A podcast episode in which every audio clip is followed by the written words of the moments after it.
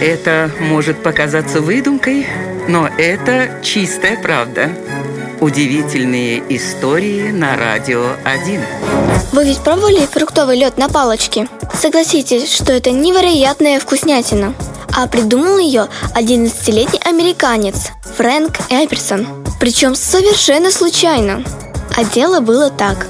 Почти сто лет назад Фрэнк налил стакан шипучку и вышел на улицу. Там была зима.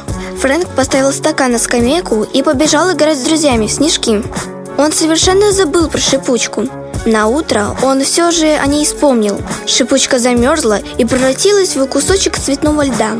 А каким он оказался вкусным! Просто объедением! Вот только Фрэнк был обычным мальчишкой. Он позабыл об этом случае, повзрослел и занялся продажей недвижимости. И только 20 лет спустя он случайно вспомнил о том, что изобрел в детстве. Собрав все деньги, что были в доме, он вложил их в производство вкусняшки. И не прогадал, ведь всем она очень-очень понравилась.